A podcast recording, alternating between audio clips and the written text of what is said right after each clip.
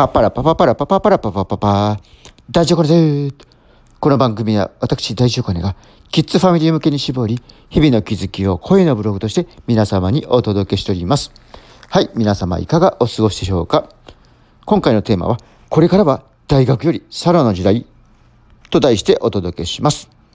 はい私一応大卒ですが高いお金出して大学に行った意味があるのかなと思っております。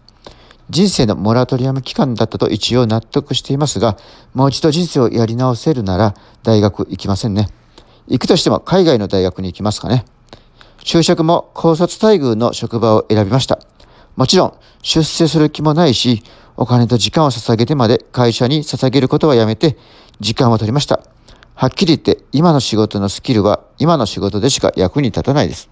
そんなものに労力をかけるのは無駄だと思いますし、まだ家に帰って本でも読んだ方がマシだと思いました。まあ安定企業ですけど、サクセス感はないですね。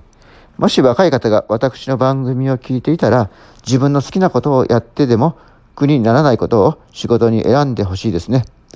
今だとネットで自分のスキルを売ることができますから、自分は何かスキルがあるのかなと常に考え続けることが大事ですね。そしたら必然的に大学に行く必要ありませんか？まずは自分の立ち位置をはっきりさせます。多数派に流されずに、ニッチに専門分野がいいですかね。専門知識で何ができるのかを明確に伝える。自分だけのポジションを取るのです。自分の立ち位置を明確にすることにより、自分の価値を生かすのです。大学はカリキュラム通りに進むが、サロンはカリキュラムのない小さなコミュニティですね。私はパーソナル音声配信者を名乗っていますが、音楽、絵、字、何でも良いと思います。学校ではないから所属するコミュニティをいつでも簡単に変えられますよね。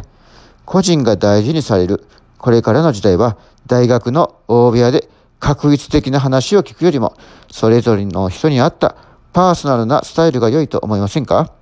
もちろん専門家ではないから至らぬところはあるかもしれませんが、個々の興味や関心に沿ってアドバイスできるのがパーソナル音声配信者だと思っています。